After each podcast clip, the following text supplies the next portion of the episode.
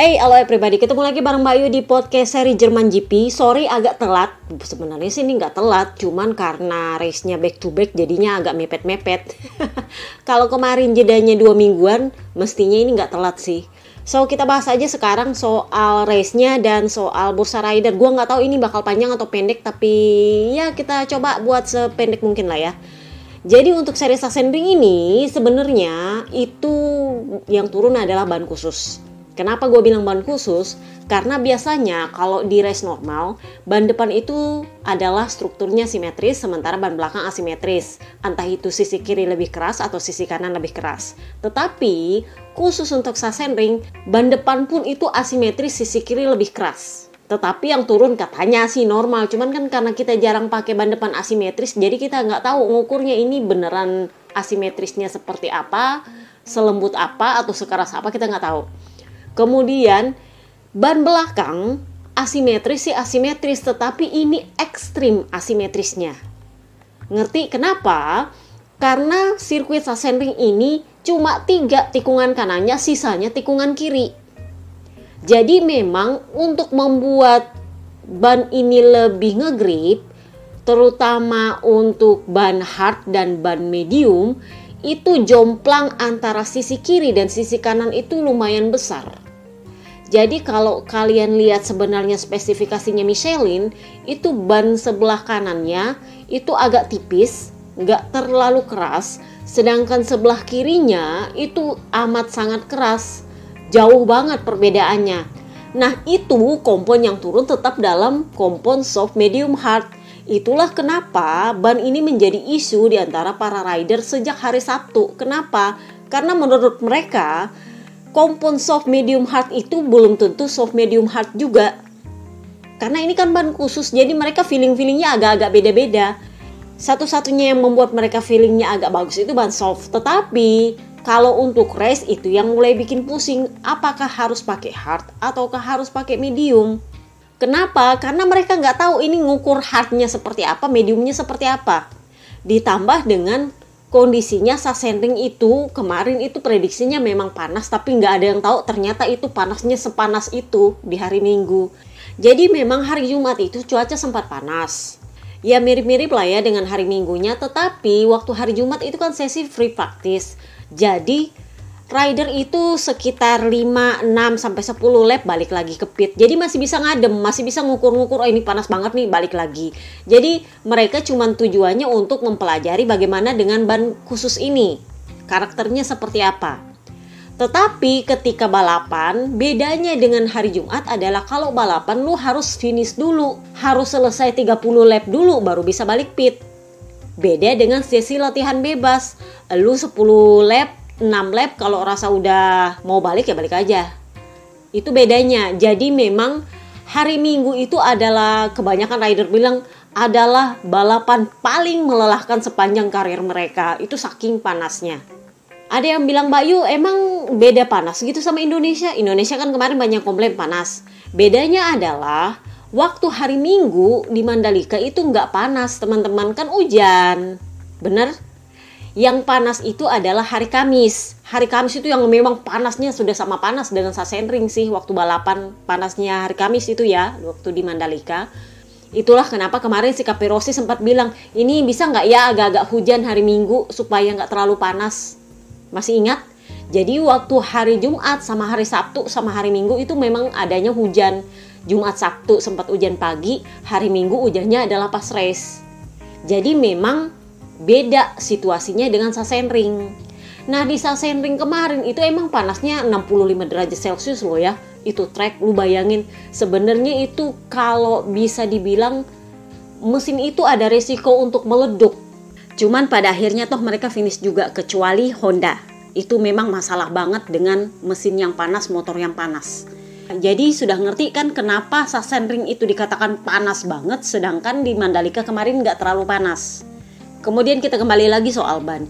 Jadi seperti yang gue bahas di blog kemarin, si Ori itu sebenarnya memang bakal punya jurun rakor. Kenapa? Karena memang selama ini itu adalah KTP khusus memang ya, tetapi nggak ada pembalap tetap yang pakai KTP G kecuali Stefan Bradl. Stefan Bradl biasanya turun tetapi dia hanya sebagai wildcard. Nah kali ini dia turun sebagai rider pengganti di mana Mark Marquez selama 8 tahun berturut-turut menguasai sirkuit ini. Jadi memang ekspektasi publik itu tinggi untuk melihat rider tuan rumah mereka sebagai rider pengganti. Itulah kenapa Ori diputuskan dipakai sama dia. Why? Karena memang dia bukan wildcard, dia posisinya sebagai rider pengganti. Kedua karena memang dia rider tuan rumah Ketiga, harapannya adalah setidaknya kalau Mark Marquez nggak ada, ya paling enggak Hondanya lumayan lah ya. Paling enggak adalah yang dilihat bahwa oh paling enggak Honda bisa kompetitif lah di sirkuit ini meskipun nggak ada Mark Marquez. Kenapa? Karena memang selama 8 tahun terakhir Honda merajai sirkuit ini dengan Mark Marqueznya. Jadi ibarat kata paling enggak ya kalau memang markasnya nggak ada nggak apa-apa lah motornya yang lumayan show off di situ oke okay? jadi ngerti kan kemudian juga penonton yang hadir tiket yang laku di Sassenring itu luar biasa banyak jadi memang wajar kalau menurut gua DPRD tingkat pusat itu memberikan ori kepada Stefan Bradl supaya paling enggak adalah rider tuan rumah yang enggak mengecewakan bagi 230 ribu penonton yang hadir selama tiga hari akhir pekan. 232 ribu penonton. Lu bandingkan dengan Mandalika yang cuma 100 ribu itu yang sesaknya minta ampun. Coba kalian bayangkan waktu pulang dari sirkuit yang luar biasa ini seperti apa? Ya di Sepang juga sih seperti itu tapi mungkin di Sepang lebih teratur cara pulangnya. Sementara di Mandalika mungkin karena baru pertama kali jadi yang memang ya agak chaos. jadi kalian ngerti kan kenapa ori ini sangat penting untuk dipakai oleh Stefan Bradl gue tuh sebenarnya agak respect sama para fans di Sassenring yang meskipun tahu Mark Marquez nggak bakal datang, yang meskipun tahu Valentino Rossi sudah pensiun, mereka tetap rame loh. Lu bayangin itu tribunya VR46 yang lengkap dengan flare-nya yang warna kuning, gue kok berasa Mugello serius. gue bilang, ini Mugello apa Sassenring sih? Karena vibe-nya itu Mugello banget coba ini yang king offeringnya siapa, yang pensiunnya siapa, yang face-nya nongol dan menarik perhatian siapa. Jadi memang menurut gue itu luar biasa bagus. gue salut sama fanbase-nya. Gue salut karena mereka bisa memanage uh, tribun sedemikian rupa sehingga membuat orang tetap merasakan kok kayaknya Valentino Rossi masih membalap gitu. jadi kalian ngerti kan posisinya kenapa Stefan Bradl yang akhirnya jadi pakai ori. Lalu yang lain apakah diundi? Iya diundi, para KW1 tetap dijatah. Dan kembali lagi gue pertanyakan sama dengan podcast yang kemarin, gue penyisirin apakah DPRD tingkat pusat berani kasih snack taro undian apes. Karena kan pada dasarnya dia akan tetap masuk undian. Tetapi kalau itu keluar undian apes, apakah nggak bakal dibalikin lagi ke kantongnya? Atau gimana? Tetapi sejauh ini dia belum dapat ban apes. Kemarin dia dapatnya KW2. Kenapa KW2 kok dia bisa mendominasi? Sebenarnya skenario nya adalah karena Mark Marcus nggak ada, skenario nya adalah gimana dia ini battle dengan Alex Espargaro. Papa kembar kan emang kena jatah KW1. Harapannya adalah gimana caranya ketika jeda musim panas klasemen tetap kompetitif tetap menarik untuk ditonton. Mirip-mirip uh, kalian lihat si Vietti sama Ai Ogura di Moto2 kan kurang lebihnya pengennya dibikin seperti itu. Jadi emang agak-agak mepet, agak-agak mepet tetapi tetap memimpin Kenapa? Karena memang sudah gue bilang sejak kasus perpanjangannya Fabio Quartararo, gue sudah bahas itu di Termas kemarin. DPRD tingkat pusat memang mengusahakan gimana caranya supaya Quartararo ini tetap perpanjangan di Yamaha. Kenapa? Karena kalau misalnya Taro pindah ke Honda dan Mark Marquez ternyata nggak balik dari diplopianya, waktu itu kan dia masih diplopia tuh, dan ternyata Quartararo masih sulit beradaptasi, DPRD tingkat pusat kekurangan stok cadangan ikan hiu sementara, ngerti? Itulah kenapa diusahakan supaya snack taro ini tetap di Yamaha. Dan menurut gue ini juga sebuah jawaban kenapa dia kemungkinan besar nggak bakal dapat apes. Mungkin KW1, KW2, KW1, KW2 tapi nggak bakal dapat apes atau apes banget. Kecuali kecuali klasemen dia dengan yang sebelumnya itu jauh lebih jomplang. Misalnya seperti kemarin di Sassenring itu kan sudah jauh banget jomplangnya. Jadi sebenarnya tuh Hanes gue agak ragu bahwa di Asen nanti dia akan mendominasi. Tuh Hanes gue agak ragu. Meskipun faktanya adalah Asen itu adalah sirkuitnya Yamaha. gue agak ragu bahwa dia akan mendapat KW1 atau KW2 kalau mau melihat segi kompetitifnya klasemen tapi kalau memang ternyata dia di Asan nggak juga dapat ban apes atau sampai sisa musim nanti nggak dapat ban apes, pertimbangannya adalah karena ini ada faktor fans yang ngomong. Kenapa gue bilang faktor fans yang ngomong? Jadi gini, pasca Valentino Rossi pensiun itu kan Rossi Fumi bisa dibilang nggak ada pegangan mau ngefans siapa. Ada yang ke Peko Banyaya, ada yang ke Luka Marini, ada pokoknya kepencar-pencar lah ya. Jadi Itulah kenapa figur Fabio Quartararo itu menjadi sosok anti Marquez. Ngerti? Jadi ABR itu kan tetapnya di Mark Marquez dengan asumsi kemarin Mark Marquez akan membalap musim ini. Nah, si Fabio Quartararo dalam tanda kutip berfungsi untuk menampung para Rossi Fumi yang dalam tanda kutip kehilangan pegangan, kehilangan idola. Siapa nih mau diidolakan karena kan Valentino Rossi udah pensiun. Jadi gimana caranya supaya meskipun dia ini bukan figur seorang Valentino Rossi, tapi bisa untuk memuaskan para fans Valentino Rossi yang idolanya sudah pensiun. Jadi kan kemarin fansnya Valentino Rossi kan saingannya sama ABR. Nah sekarang Valentino Rossi pensiun, mulailah rencananya untuk dibikin fanbase baru yang bisa menyaingi ABR. Ada saingannya karena itu penting biar bagaimanapun itu penting untuk kehadiran mereka di sirkuit. Nah, ditambah lagi dengan pengumuman mundurnya Mark Marquez dari musim ini. Otomatis ABR kehilangan pegangan. Yang nggak diminta-minta juga untuk pensiun sih. Tetapi kan faktanya adalah idola mereka nggak membalap nih. Jadi ya kembali lagi, dulu kan mereka bertanya ke Rossi Fumi bilang kalau Valentino Rossi pensiun lu mau mendukung siapa? Sekarang giliran mereka yang ditanya. Itu kan mak maka sudah nggak membalap tuh musim ini nggak diminta-minta juga sih. Kalian jadinya dukung siapa? Karena kan idola lu udah nggak membalap untuk beberapa race ke depan. Jadilah mereka mendukung Fabio Quartararo ya beberapa sih mendukung Alex Marquez cuman kan lu lihat performanya Alex Marquez sekarang nggak semua juga mendukung dia jadi ada beberapa yang mendukungnya ke Fabio Quartararo kenapa karena Mark Marquez itu saling anti dengan Alex Espargaro sebagai saingan Fabio Quartararo di klasemen. Jadi ngerti kan betapa vitalnya posisi Snack Taro ini di susunan fanbase yang baru. Jadi dia menampung fansnya Valentino Rossi yang kehilangan pegangan. Dia juga yang setelah Mark Marquez mengumumkan mundur dari musim ini, itu akan mengambil alih fans-fans Mark Marquez yang membutuhkan idola. Paling nggak selama idolanya nggak membalap. Karena mereka jelas nggak akan mendukung Alex Espargaro sebagai saingan beratnya Quartararo di klasemen. Karena memang Alex Espargaro itu kan anti banget sama Mark Marquez sudah berapa kali ribut. Udah bukan cuma sama Mark Marqueznya sama Alex Marqueznya juga ribut gitu.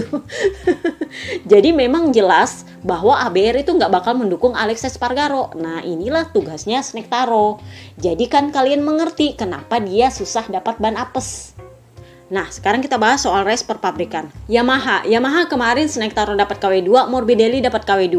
Morbidelli as always dia positif, Kemudian sisi positifnya adalah dia bisa lebih cepat untuk maju, lebih nyaman dengan motornya. Cuman karena dia pakai KW2 akhirnya drop di akhir-akhir balapan dan dia kesalip sama Raul Fernandez yang dapat KW1 undian. Teman-teman lo dia dapat KW1.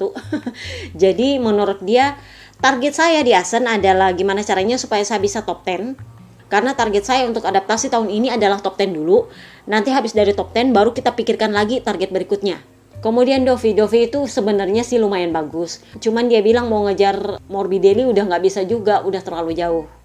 Jadi ya secara overall seperti biasa masih jomplang.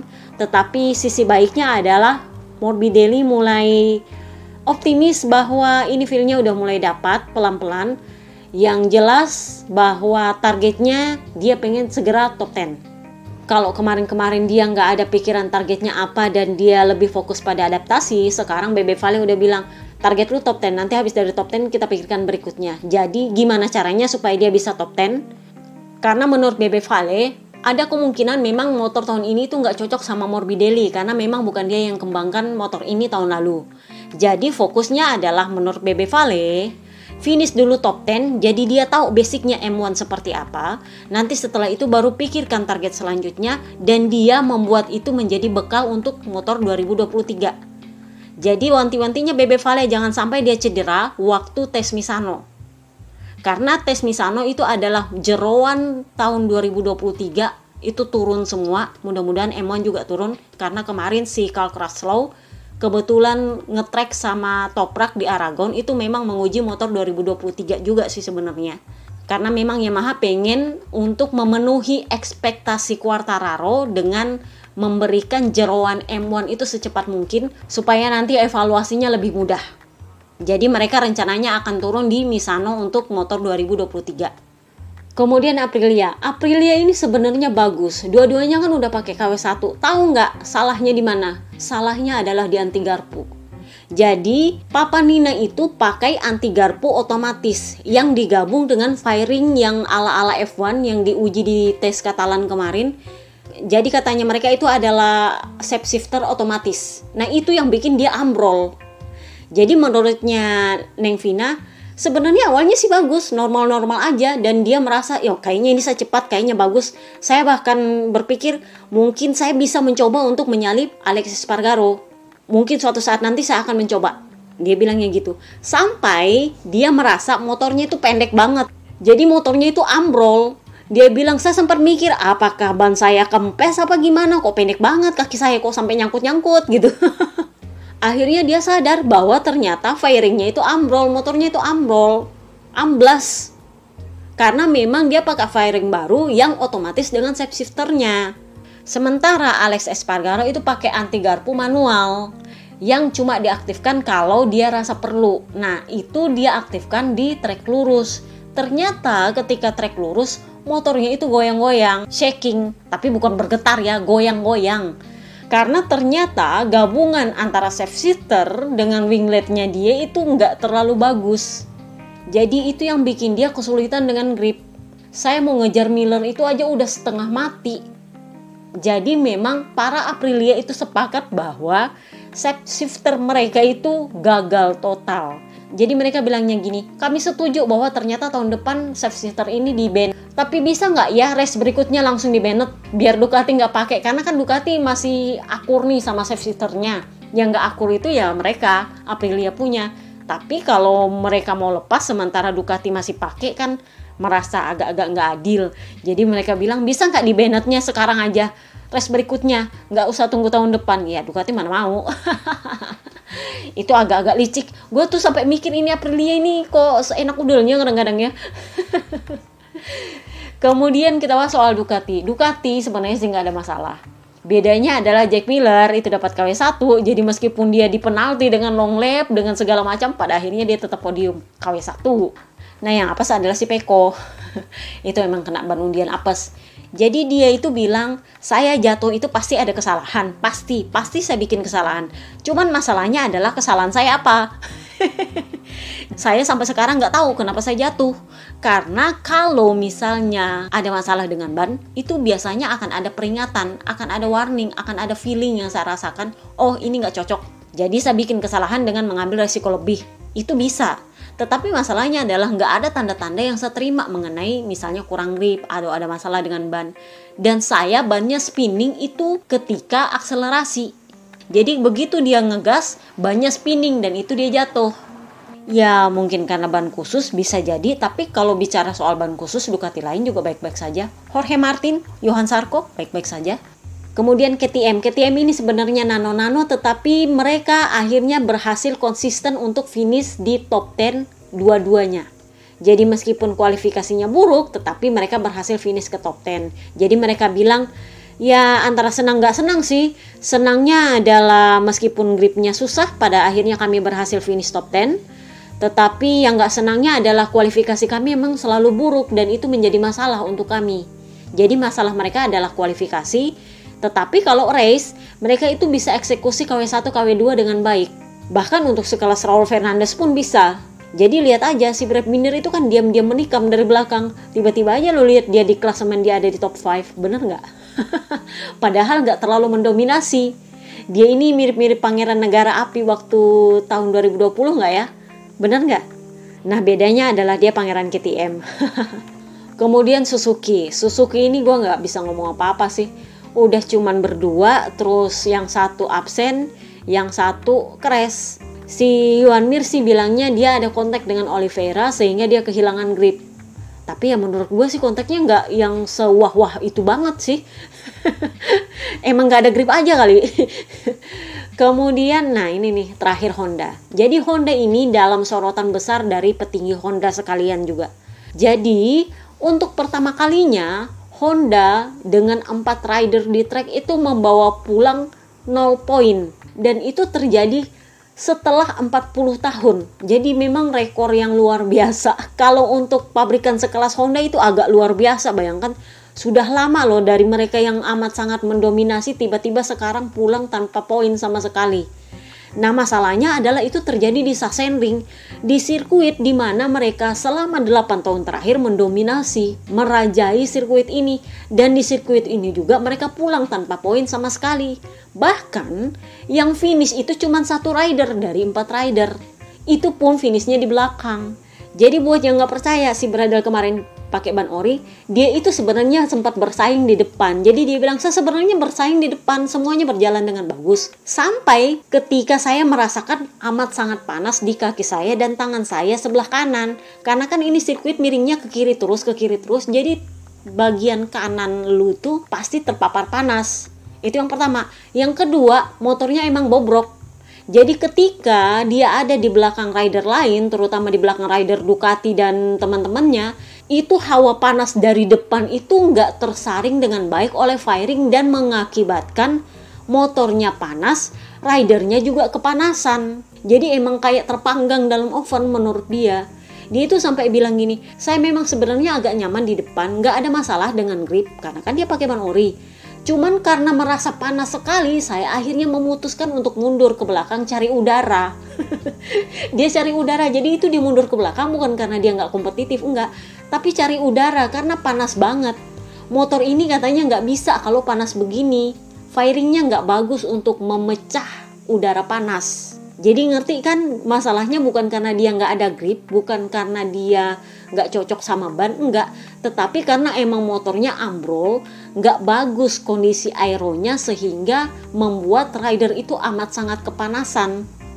Jadi dia bilang saya itu sampai bingung kok saya bisa finish karena memang itu panas sekali sudah helm saya panas udah tangan saya sakit kaki saya sakit segalanya lah saya cuma berpikir gimana caranya supaya finish tapi sebenarnya saya jujur saya sendiri nggak tahu bisanya saya finish mungkin karena dia merasa sebenarnya dia udah pusing di dalam helmnya jadi memang di antara para rider yang merasa ini track kurang grip, Bradel itu nggak merasa dia ada masalah dengan grip, tapi dia masalahnya adalah dengan panas. Motornya katanya nggak cocok sama panasnya. Itu aja.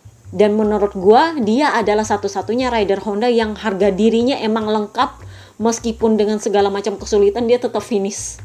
Rider Honda lainnya yang ada harga dirinya lumayan lah, yaitu adalah Pangeran Rakor meskipun dia sendiri kayaknya dia dapat ban apes. Jadi dia bilang saya itu nggak emang nggak ada grip nggak tahu kenapa. Pokoknya tiba-tiba aja saya crash. Jadi ya menurut gue dia masih ada harga dirinya karena dia kembali ke pit karena crash karena dia masih membalap.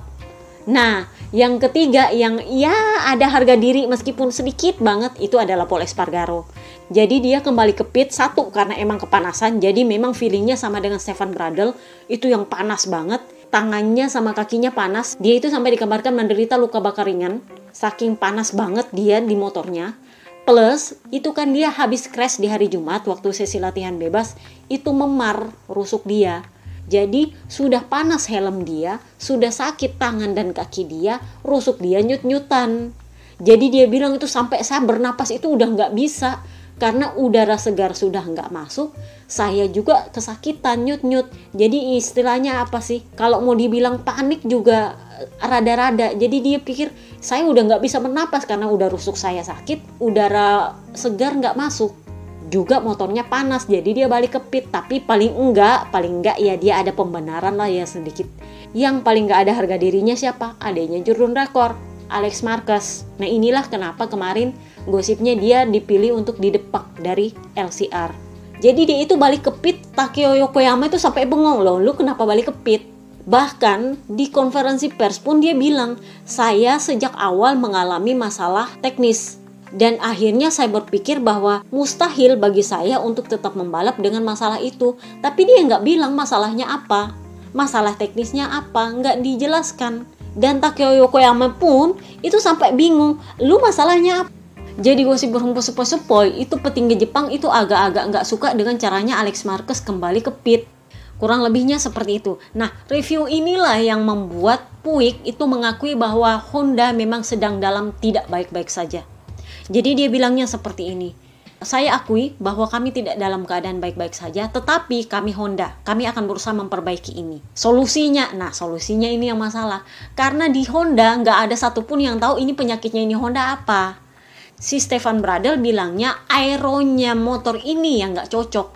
Bentukannya motor ini yang nggak cocok. Karena itu yang bikin rider jadinya nggak nyaman ketika cuaca panas. Tetapi masalah pastinya sih belum tentu itu karena masa motor lain bisa finish memang mereka kepanasan tapi nggak ada yang merasa luar biasa panas seperti yang digambarkan oleh Stefan Bradl jadi kabarnya petinggi Honda itu mengeluarkan sebuah catatan untuk Alberto Puig isinya adalah bagaimana kondisinya setelah pemeriksaan pertama pasca operasi karena kemarin kan dia untuk pertama kalinya setelah dua minggu itu memeriksakan perkembangan hasil operasinya ke dokter dan katanya sih baik-baik saja jadi petinggi Honda bilang, coba minta tolong kalau Mark Marcus baik-baik saja dan bisa bergerak, bisa nggak dia datang ke pedok? Jadi nggak harus dia turun ke track, tapi di pedok aja untuk mengamati ini sebenarnya apa yang salah dengan motor ini. Mungkin solusinya memang nggak bisa jangka pendek, harus jangka panjang, tapi paling nggak diidentifikasi ini masalahnya apa. Masa bisa-bisanya di Sasendring itu pulang tanpa poin dan cuma satu rider yang finish? Itu pun finishnya di belakang. Jadi memang mereka mintanya kalau bisa Mark Marcus itu hadir di pedok untuk mengidentifikasi ini masalahnya motornya apa. Nggak harus dia turun track. Tetapi catatan keduanya adalah Mark Marcus harus sudah fit dan hadir di track di GP Misano. Kenapa? Karena setelah GP Misano itu akan ada tes Misano di mana motor 2023 itu akan diuji oleh para rider dan memperbaiki masalah itu di motor 2023. Jadi kan kalian ngerti alurnya seperti apa sampai petinggi Honda mau dia hadir di pedok.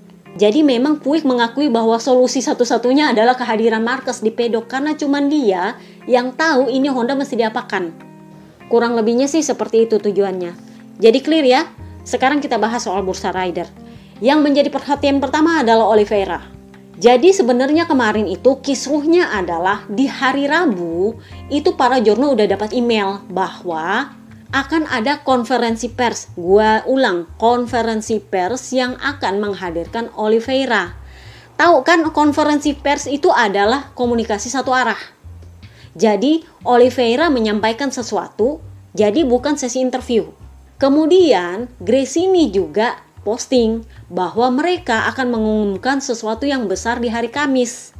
Jadi semua orang berpikir oh ini kayaknya pengumuman nih Gresini sama Oliveira karena memang selama ini karena memang kabarnya itu sudah tanda tangan sebenarnya. Sebenarnya teman-teman Sampai hari Kamis pagi Oliveira mulai mundur pelan-pelan Kenapa? Karena seperti yang gue bilang Pit Bearer tuh muncul liciknya jadi yang pertama gosip berhembus sepoi-sepoi adalah Pit Bearer itu nggak mau melepas Raul Fernandez. Saking dia nggak mau lepasnya Raul Fernandez ke pabrikan lain, jadi ibarat kata si Raul Fernandez itu tetap dikontrak oleh KTM, tetapi dia nggak membalap. Jadi dia dapat gaji tanpa membalap. Saking nggak maunya KTM lepas dia. Saking liciknya Pit Bearer. Karena kan memang dari tahun lalu itu jadi masalah ketika Petronas itu menawar Raul Fernandes terus Raul Fernandes akhirnya nggak bisa keluar karena bakal di penalti kalau dia keluar dan penaltinya gede banget nah inilah yang membuat Raul Fernandes sorry to say agak-agak males sekarang karena dia pengen dilepeh oleh KTM cari gara-gara istilahnya tapi sepertinya memang KTM ngerti bahwa ini anak cari gara-gara jadi mereka kabarnya mau menggunakan opsi perpanjangan kontrak kepada Raul Fernandes, tetapi dia nggak bakal membalap. Itu saking licik banget coba. Karena Raul Fernandes emang pengen keluar dari KTM sebenarnya. Nah ternyata itu menyeret Oliveira. Oliveira sendiri itu kan emang kadernya KTM. Jadi sebenarnya dia sudah terang-terangan kan kemarin di tes Katalan itu dia udah terang-terangan bilang bahwa dia memang ketemu sama Nadia Grace ini. Sebenarnya itu udah tanda tangan kontrak, tetapi Pit Bearer kembali lagi keluar liciknya. Kan kemarin udah dibilang sebenarnya Oliveira itu diminta untuk pindah ke KTM Tech 3. Tetapi Oliveira nggak mau karena menurut dia saya cukup valuable untuk membalap bersama tim lain. Saya nggak mau di demosi ke Tech 3 lagi karena kan kemarin dia di Tech 3. Setelah lumayan bagus baru dia naik ke KTM pabrikan. Nah sekarang mau balik lagi ke Tech 3 padahal dia lumayan bagus. Jadi menurut dia lebih baik saya pindah ke pabrikan lain. Nah ternyata Pit Bearer itu nggak suka jadi dia bilang gini, oke okay, kalau lu nego sama pabrikan lain silahkan, tetapi lu nggak bisa pengumuman dan nggak bisa tanda tangan sebelum kontrak lu habis musim ini. Itu artinya bulan kapan? Akhir musim. September minimal. Masih ingat kemarin waktu Paul Espargaro mau pindah ke Honda? Itu kan lumayan lama negonya. Karena satu, dia putus kontrak. Untungnya adalah dia bukan kadernya KTM yang kedua, memang ada klausul bahwa dia itu nggak boleh pengumuman atau tanda tangan dengan pihak lain sebelum kontraknya sebagai rider KTM habis. Nah, masalahnya adalah Raul Fernandez dan Oliveira ini adalah kadernya KTM. Jadi memang pit bearer itu menggunakan klausul yang emang udah lama dikenakan kepada mereka. Jadi si Oliveira yang awalnya itu mau konferensi pers pengumuman kontrak itu berubah jadi interview Sementara Grace ini yang awalnya mau bikin pengumuman besar, jadinya cuma pengumuman e-booknya Fausto Grace ini mendiang. Ya sebenarnya sih pengumuman besar juga, cuman kalau mau dibilang pengumuman besar ya bikin launching besar. Ini cuman pengumuman besar nggak sih? Nggak juga sih kalau menurut para jurno. Jadi memang agak miss di situ. Nah, yang bikin parahnya adalah Oliveira menuding media Portugal menyebarkan berita bohong. Nah, padahal media itu itu adalah satu-satunya media MotoGP Portugal yang mempromosikan Oliveira.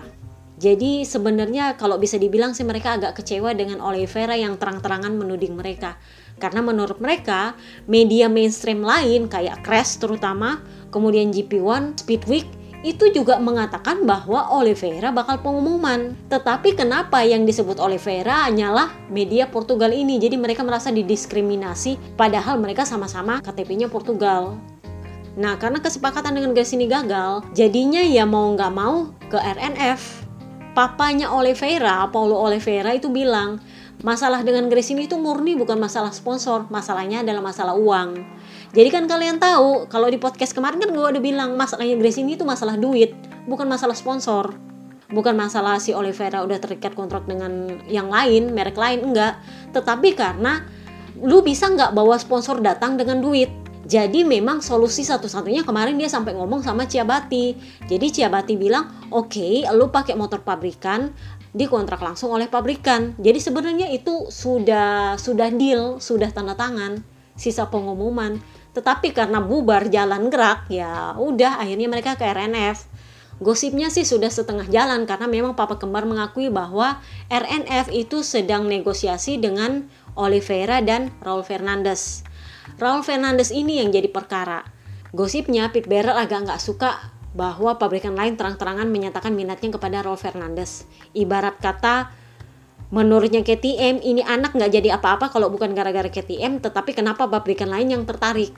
Tetapi Raul Fernandez sendiri sebenarnya punya bargaining untuk bilang lu nggak bisa tahan gue karena lu kan udah nyata-nyata mau ambil Paul Espargaro untuk ke tempat gue ya berarti lu biarkan gue pergi dong ya nggak bisa ceritanya lu tetap mau kontrak gue tapi gue nggak membalap itu sama dengan solid tuh saya semacam budak lu mau matiin potensinya rider kader lu demi keegoisan lu sendiri jadi gosipnya KTM mau lepas tetapi dengan penalti dan kabarnya sih agak diturunin penaltinya Kenapa? Karena memang Raul Fernandez emang udah nggak ada seat di Tech 3. Jadi bargaining negonya adalah jangan terlalu banyak penaltinya karena memang kalian kan sudah kasih seatnya Raul Fernandez untuk rider lain. Jadi ya memang dia punya hak untuk mencari seat lain.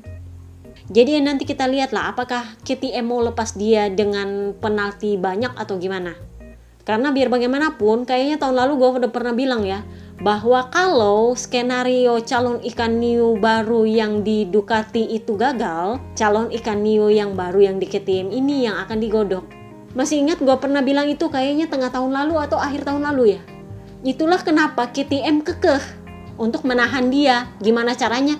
Ini anak nggak boleh keluar dari KTM. Tetapi anak ini gosip rembus sepoi-sepoi di belakang, DPRD tingkat pusat juga mulai bantu-bantu gimana caranya dia bisa lepas. Karena kalau dia nggak ke RNF, dia bakal dititip ke Grace ini. Sementara Celestino Vietti ini juga nih bikin pusing. Jadi sebenarnya awal musim ini itu ada yang nawarin untuk beli seatnya Moni VR46 Moto2. Jadi memang rencananya adalah menjual seat Moto2 ini ke pihak lain lalu timnya Bebe Vale bisa fokus untuk MotoGP dengan asumsi bahwa Celestino Vietti itu akan naik kelas. Tapi itu sebelum Suzuki pengumuman akan bubar. Nah masalahnya kan sekarang Suzuki pengumuman bubar jadi seat yang tersedia itu jauh lebih sedikit daripada rider yang mau nyari seat. Jadi ya istilahnya agak rebutan. Nah sebenarnya Celestino Vietti sendiri bukan gak ada yang mau. Aprilia itu mau. Jadi kan skenario awalnya kan memang Aprilia sekarang punya dua rider tetap. KTP-nya S semua, Papa Nina sama Papa Kembar. Nah, sekarang kan mereka udah punya dua seat baru nih yang kosong di RNF karena kan rencana awalnya itu mau rekrut Alex Rins sama Raul Fernandez. Nah ini kan semuanya KTPS empat-empatnya. Nah sementara With You sponsornya RNF itu kan memang satu akrab dengan VR46, kedua memang pengennya ada rider Italia, ketiga Aprilia sendiri juga itu adalah pabrikan Italia. Jadi ibarat kata mau ditaruh di mana mukanya mereka itu kepada publik Italia. Lu bayangin dengan Ducati yang 8 motor, hitung berapa banyak rider KTPI di situ.